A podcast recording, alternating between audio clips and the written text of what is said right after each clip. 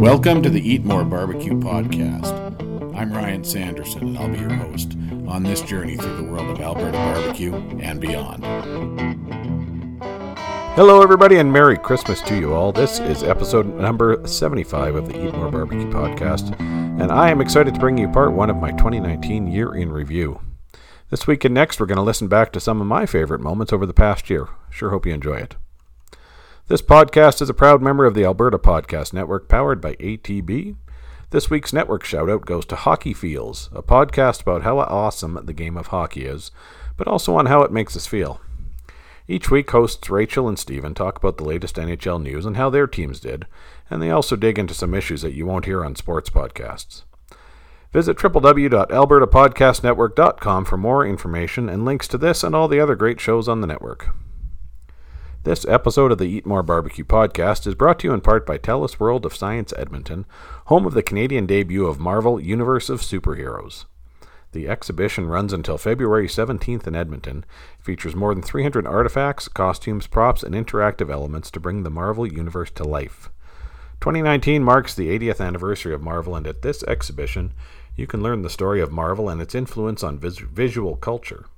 See rare hand drawn images of iconic heroes such as Spider Man, Black Panther, and Captain America, and experience a thrilling la- soundscape by composers Lorne Balfe and Hans Zimmer.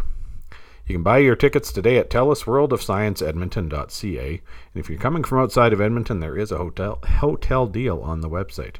This is the only place in Canada right now where you can see this exhibition, so visit telusworldofscienceedmonton.ca and get your tickets now. This first clip in our re- year in review comes from episode 64 on October 9th, when Robyn Grill Girl Lindars joined me and talked about developing recipes for smoking something a little out of the ordinary. Um, and then the latest thing I've been working on, believe it or not, and this sounds super crazy, and I'm sure everyone in Canada is going to be like, wow, that girl is totally nuts. Um, actually, everyone in the US thinks that too. uh, but believe it or not, here in Florida, and if you know anything about Florida, you know, we end up getting a lot of invasive species down Right. here. Mhm. And so, uh, believe it or not, um, the iguanas are, are kind of Okay. out of control right now, Yep. believe it or not. And um, so, Fish and Wildlife has actually directed people to kill them. Um, you know, and so out of out of kind of craziness, out of something that stirred uh, spurred from me just mentioning something in, on my Instagram story, Mhm. like, "Wow, life is crazy these days." I have al- an alligator living in my backyard, which is totally true Yep. um, uh, you know, to trying wild wild boar, and then I mentioned, you know, my my good girlfriend killed like 16 iguanas in her yard. Um, so I happened to mention that, and someone um, someone else on Instagram was like, "Oh, well, iguana's delicious." And I'll share my my grandmother's recipe from Panama with you. Oh, and I was like, "What?" And so it was like the rec- record scratch, like what, Yeah, yeah, yeah. you know? And um, so believe it or not, I'm actually working on an iguana recipe. Nice. People call it. Um, I know it sounds so nuts, and never in a million years did I ever think I'm going to try iguana. But the point is that people are throwing these animals in the garbage, and it feels like such a waste, Absolutely, right? Like yeah. I've actually met people who keep a freezer to store the iguanas that they they shoot um, until trash day. You know, so I guess so they Yeah. don't rot in the trash. Right, and so yeah. I thought, you know, why don't I develop a recipe because it feels so wasteful Absolutely. for people to be doing this. Mhm. So um, that is like kind of the craziest recipe I'm working on right Well, now. that's, yeah. Not I've- I've- your typical, but Yeah. I thought, you know, at least it would bring awareness. The last question I ask all my guests on the podcast is what their go to meal is. When I sat down with Chris and Scott from Rollin' Smoke Barbecue Co. for episode 70, I got what I think is the best answer yet to this question. Awesome. So my last uh, question I ask everybody: It's it's dinner time. You got the, the rig fired up. What's uh, what's the go-to for you guys? Oh, that's uh, that's true. That's a good that's a good question. I I'm a sucker for a good pulled pork sandwich. Um, you get a you get a pork butt going on there for 14 hours with our signature rib and some of the sauces that we've kind of played with. My absolute favorite is this bourbon honey mustard that we make from scratch. Um, yeah, that on like a brioche bun with some uh, some good coleslaw and some some quick pickles. Yep. Can't beat it, man. Jeez. Beat that. Any, any, anything smoked, really. Like, uh, on, you give me some pork cheek, and now we're talking. Alright, So, yeah, I, I do like the pork cheek, but Right uh. I want to try a reverse sear tomahawk. Is what I want to try next time. Yeah. Yeah, that's that's uh, the fun thing is we, we went to our go tos and uh, I think we're now going to just start experimenting Oh, yeah. more and more type of stuff. But Yeah. uh, so far, everything that has come off of that, yeah, Pretty good. I sleep well at night. Yeah, right on. Doing this podcast, I've had the opportunity to meet and talk to some folks really making a difference in the community. This clip from episode 63 with Mona Pinder from Mealshare was really heartwarming and is a great example of what I love about this podcast. Brown bagging for Calgary kids is a perfect example. In order for the kids to get their lunch, they have to be in school. They don't get it if they're not in school. So that's kind of the basics. So they've got support from their school there. They're obviously getting educated because they're in school, and that's what we hope. There's a great story from brown bagging about a young woman who didn't even really know about brown bagging. She knew that she got a lunch at school, and she actually went into a brown bagging kitchen. Her boyfriend's company was going in, they had a few people drop out. They needed some extra people, so she went in. And as she was working there in the morning, she realized, you know what? I think this is who made my lunch every day. And uh, so she, so she went and talked to them, and she said, "You don't know how much that meant to me." Um, you know, it fed it fed my stomach, but it also meant somebody cared about me. It gave me some confidence. It gave me enough energy to learn. Um, and she's now wanted she wanted to go into a helping uh, profession, and she's now an EMT. Um, so, and she, you know, she was coming from a not a great family situation.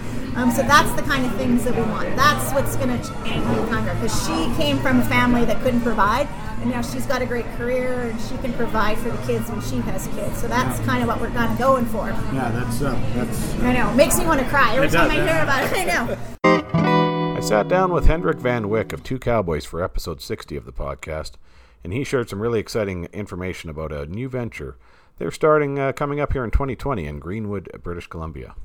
Um, we were looking for the next progression of um, the two cowboys, and I'm breaking the news here, so you get the oh exclusive. well, exciting. So the two cowboys smokehouse Oh, okay, is coming in uh, spring next year, awesome. And uh, our idea is not to do a typical smokehouse, but we are going to build on a pop-up uh, idea, pop-out market idea. We got the location. Um, Six thousand people drive past us in the boundary country in Greenwood every day on a summer's day, and we'll be inviting people from near and far, backyard cooks, competition, barbecue teams, restaurateurs, chefs. to Say, come and Yeah. cook with us. Okay, It must you'll- be outdoors. Yep. It must include meat. and not only will we cook and serve the food, we'll also make programs about our experiences doing it. So instead of going to places, Yeah, that fellow next to us is very, very uh, enthusiastic about his barbecue this afternoon. Yeah. But that's um, that's the next exciting. evolution for us. Yeah, so so we want to instead of going there, we want to bring people to us. so that's next summer. That's next. In Greenwood, that's BC. Greenwood, British Columbia. Nobody knows where Greenwood is. I, I've heard. Do they? I, I've, I've heard of it. I, I think probably from your content. But whereabouts is uh, whereabouts is Greenwood? So, the funny thing about Greenwood, before I tell you where it is, is Mm-hmm. it was at one sta- at one, one, one point in time considered to be to be the, the capital to be for British Columbia. Okay. It lost out to Victoria. Yep. The uh, British Columbia High Court was in Greenwood Wow. at the turn of the last century. Yep. So where is it? It's in the Kootenays, southern Kootenays, on the border Okay. between Osoyoos and Grand Forks, Okay. Yeah. and it's we're closer to Spokane than Kelowna. Right. Yeah. Okay. So we are literally sitting on the border to the US, and uh, Highway 3 runs right through the center of town. okay. This episode is brought to you in part by Alberta Health Services, and they have an important message for you to hear. We ask these children if they know when to go to emergency and when there are other options. Maybe if someone had a seizure or a heart attack, I would go to emergency if I was paralyzed or like broke something. They're there to treat people that are really sick or really hurt. If you have an emergency or if you're not sure, we're here to help. Know your options. Call HealthLink at 811 or visit ahs.ca/options. I really enjoyed sharing the story of Edmonton's Pitt County barbecue back in October on episode 66. Peter and I share an appreciation for the history of barbecue, and I loved hearing about his trip to the Carolinas. Hope you do too. One of the biggest books actually wasn't even a cookbook. It was the One True Barbecue mm. by Rien Fertel. Yeah. Yeah. I've got read it. Yeah. And that one just really turned me on to Mhm. it. That took it next level for me. Just Yep. hearing the history and the heritage behind it, and these remote locations that were pulling people in. I mean, whole hog. It really is something that is luxurious because you're thinking of going to a grocery store and you're getting a pork chop or pork tenderloin, and this you're actually taking the entire animal, all the cooked, all the animals being cooked, from the bacon to the loins to the chops, everything, and it really is a luxurious. So when you're thinking about it and reading that book and just hearing about the history and how it is such a big thing that it's a big event for the community or families, and just hearing that really, really got me excited about it and made me look into it a little bit more because just hearing the passion that was coming through in the book just made me really excited about it. And from there, luckily, over the last few years, it's been getting a little bit more notoriety. In that book, too, Ryan talks about it being a dying breed of barbecue. I think it's uh, it is coming back. a It's starting to come back a bit. Yeah. So thanks to people like Sam Jones or Elliott Moss, Mhm. um, they're doing things a little bit differently and getting a little bit more attention towards them. Even Rodney Scott. I mean, with Rodney Scott and Jay, James Beard and Sam Jones and Skylight Inn and James Beard, Yep. They're catching eyes. Yep. And doing that is really exciting and hoping to by no means be on the scale that they are, but pay homage to that and Mm-hmm. expose a whole different cultural group up in Canada to Yeah. that style of barbecue is really what I'm trying to do because going down there and seeing it a few years ago and going to all the spots and just seeing the history and the culture and how much interest people actually have in it down there. It's really exciting. Everybody knows brisket. Yeah. Everybody knows ribs. Not easy, but somewhat accessible to actually try your hand at. Absolutely, but yeah. taking taking a whole pig isn't really something that you can just decide to do on a weekend Yeah, per a se little without bit of prep work for that. Yeah, exactly. Well, talk about that trip a little bit. We were chatting a little bit about it before uh, we started recording. Uh, So that was about two years ago on my birthday. I planned a big uh, trip down south. So we flew into Raleigh, and from Raleigh we drove out to Ayden. So at Ayden we did Skylight, and outside of Ayden we stopped at Parker's, and Parker's was really really good. Oddly enough, probably my favorite fried chicken I've ever had. okay, yeah. From a whole Yeah, hog joint. Go figure. Exactly. Yeah. And then from there, I stopped in at Kinston for Chef and the Farmer, which is Vivian Howard, another big uh, Southern chef, and then made my way down to Charleston to try Rodney Scott's and Husk and um, some Sean Brock, uh, or ex Sean Brock restaurants. But Yeah. it was a really good trip seeing seeing the hospital hospitality of the Southern people, just being so open to sharing what they know. Yeah. At Skylight Inn, spent a considerable amount of time in the pit room with the pit master, and he answered all my questions, showed me the process. Seeing their massive piles of wood in the back was just awe-inspiring. Darcy Fitzgerald is the executive director of Alberta Pork, and it was great to sit down with him in Edmonton this past summer. I brought you our conversation on episode 55, and in this clip, he talks about the origins of the Porkapalooza barbecue competition. Let's talk about Alberta pork and the barbecue community. Obviously, uh, you've got Porkapalooza here in Edmonton, which is uh, a big part. But what else? Uh, I guess talk about Porkapalooza and what uh, what that's all about, and what else Alberta Pork is doing, kind of uh, within the barbecue community. Yeah.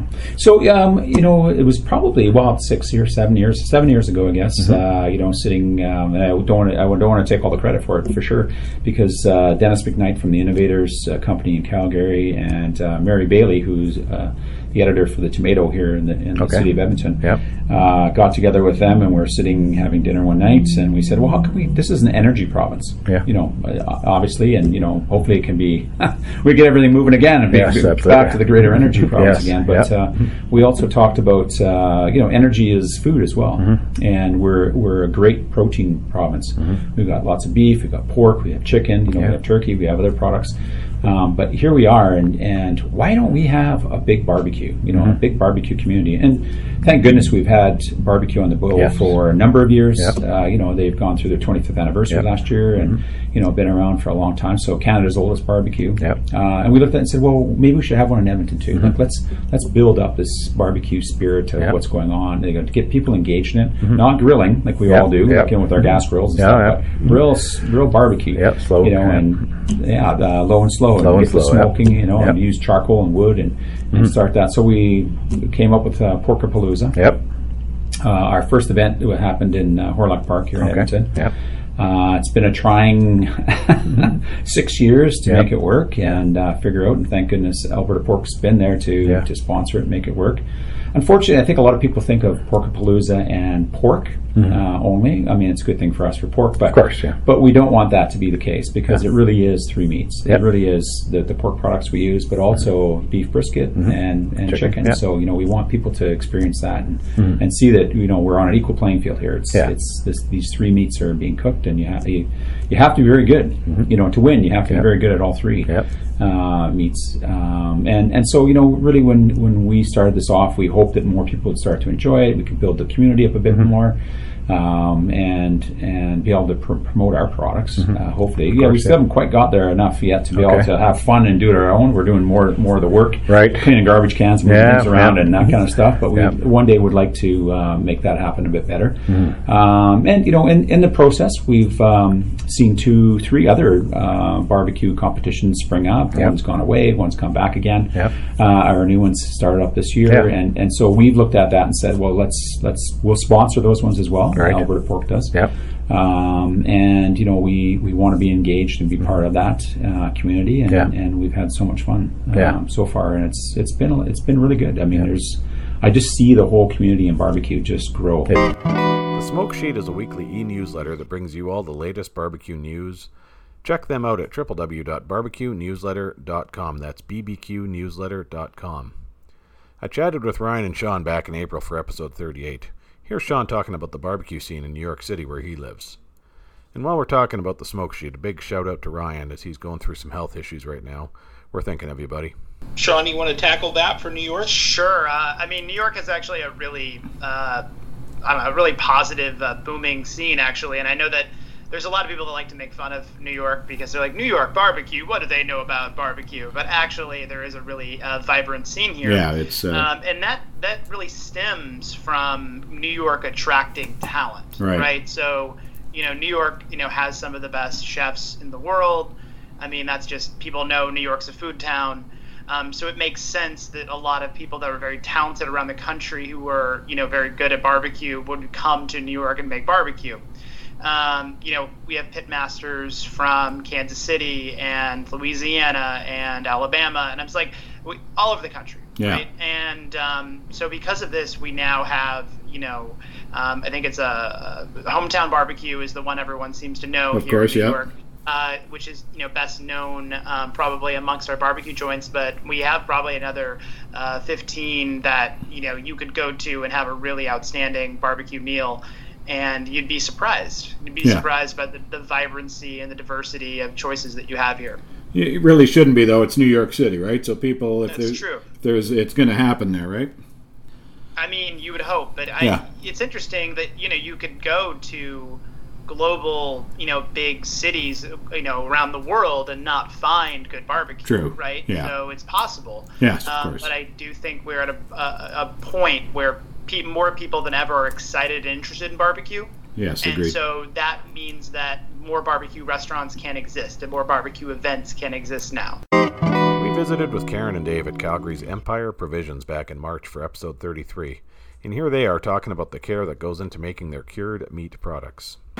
Um, so for cured products, we I mean, basically breaks down to salami. Yeah. Just anything, um, any uh, I guess ground uh, protein goes into the salami casing, and then we do whole muscle as well, which uh, we bring in our own pigs and we butcher them specifically to get the cuts we want and kind of the size we want uh, to do the curing. So uh, a lot of it is uh, kind of Italian focused, uh, Italian, French, and Spanish Okay. for the cured products.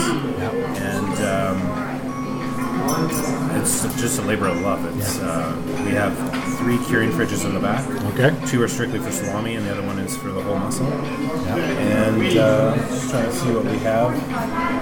Um, and then for process for curing, it goes anywhere from two weeks to about eight months. Yeah. So- Eight months we do for the culatello, which Okay. is very similar to a prosciutto. Okay. Yep.